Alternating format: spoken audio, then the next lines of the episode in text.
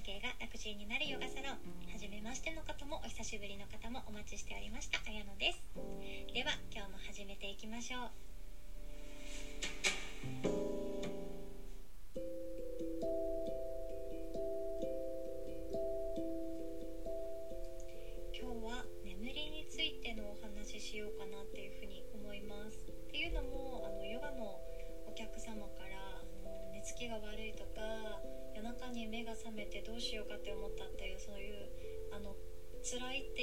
お話の相談を受けて私もあのそういう経験があったので眠りに対しての考えをお伝えしたこととあとそれについて調べたことをシェアさせていただきたいなというふうに思います。で私もあの眠れない時ってあって眠れない日に限ってあ寝なきゃ寝なきゃやばいやばいってなってさらに焦って眠れなくなったっていうこともありますし翌日のこととかあのやらなきゃいけないことのことを考えすぎて眠れなくなっちゃったり覚醒しちゃったり。あとはもしあのなんだろう嬉しいとか激しく悲しいことがあったりしたらその気持ちに引っ張られて眠れないっていうこともあります。それは今も時々あります。で、えっと、今現代なんてあのスマホが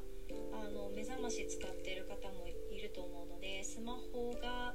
何ていうか枕の近くにあったりしますよね。それで眠れないとちょっと何か触ってあの気分転換しようかなって思ってそれを見ちゃってさらに眠れない。あ気が付いたら2時だ3時だみたいなことってあって不安になることもあります。私も正直あります。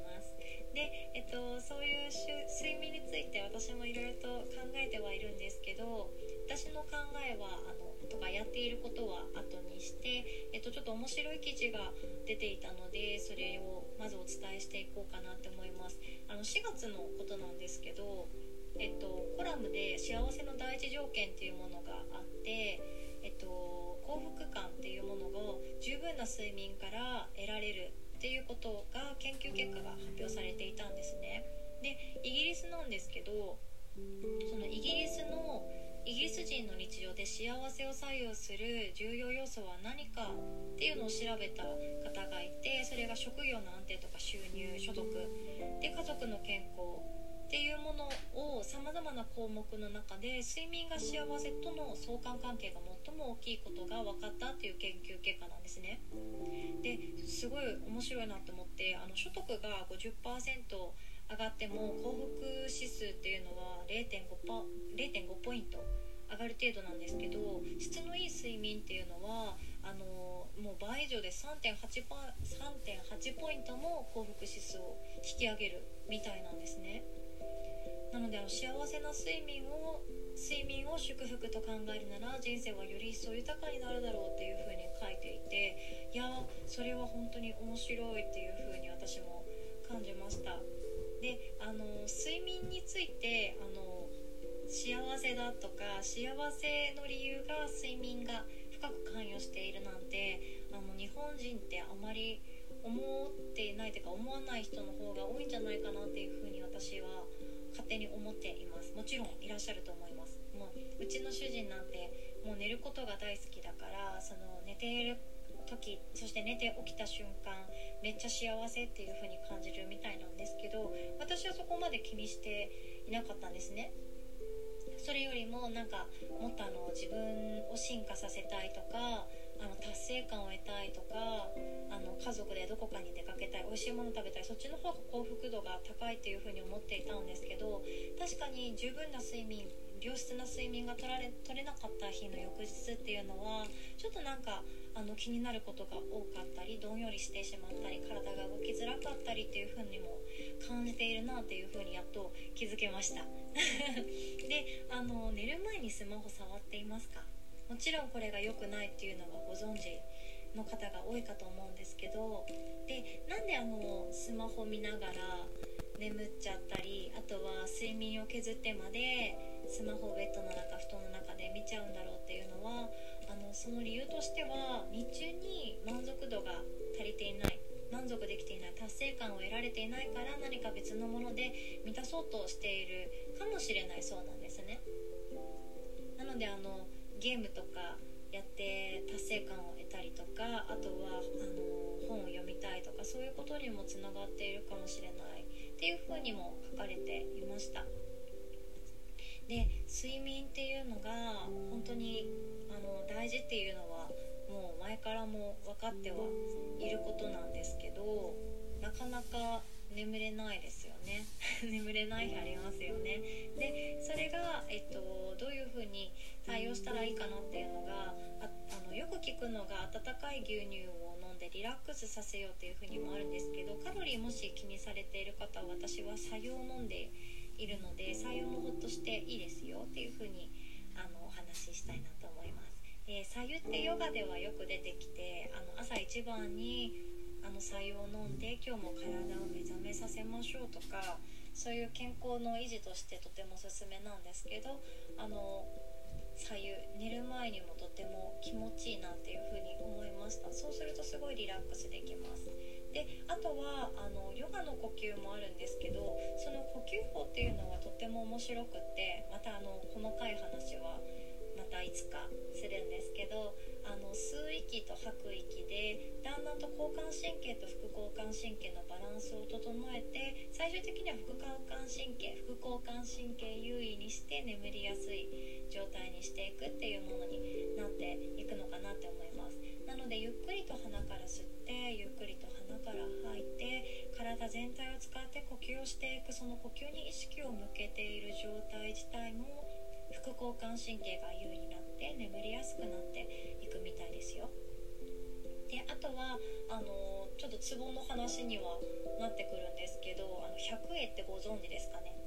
あの100数字の漢数字の100にえっと合う会合の会って書いて100絵って呼ぶんですけどここ万能のツボっていう風に言われていてあの何か体に不調がある腹痛とか冷えとか何でもいいみたいなんですけどその100円と呼ばれるツボを頭のてっぺんのところをあの押すと心を落ち着かせるっていう働きもあるみたいです。で100円の探し方がちょっと動画の方が分かりやすいんですけど耳のてっぺん。耳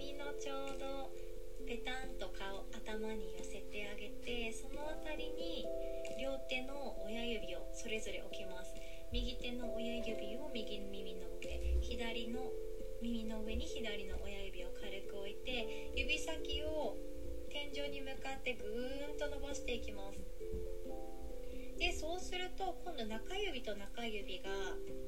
合わさるように少し手を頭のてっぺん同士にあの集合させていくと中指と中指が触れ合うと思うんですね。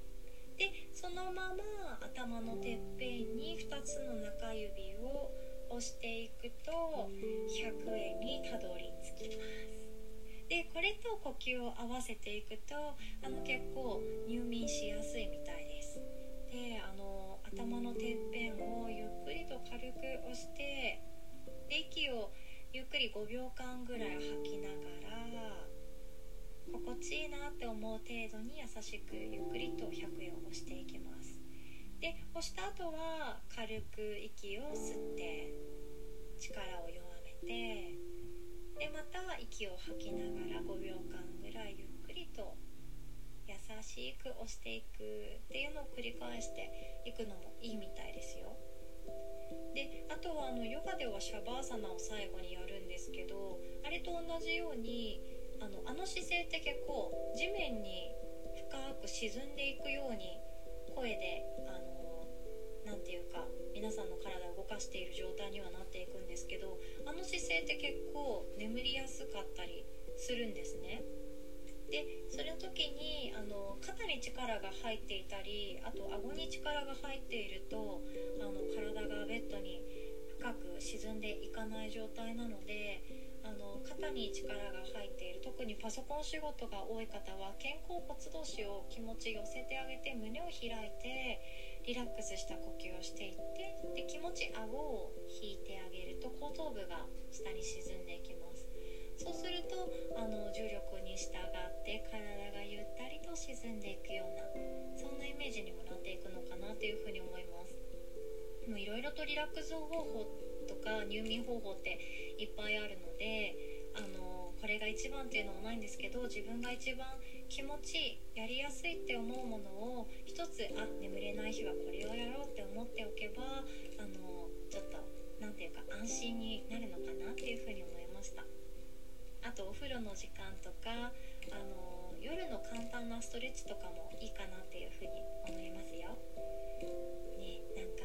あのいっぱい動いた後ってちょっとリラックスできしやすかったり眠りやすかったりもしますしヨガでも瞑想する前にあのヨガのフローを行ってシャバーサナをしてから瞑想するっていうその流れが一番いいっていう風に言われているのと一緒で眠りに向けてストレッチあのいつもやるものを決めておいたら自分の体にも染み込んで眠りやすくなっていくんじゃないかなっていう風にも思いました。皆さんはどうですか？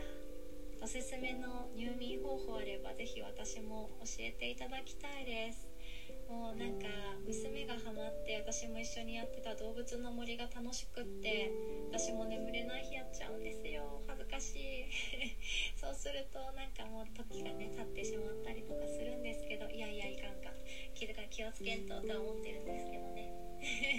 ではこの辺にします。また是非おしゃべりしましょう。最後までお聴きくださりありがとうございます。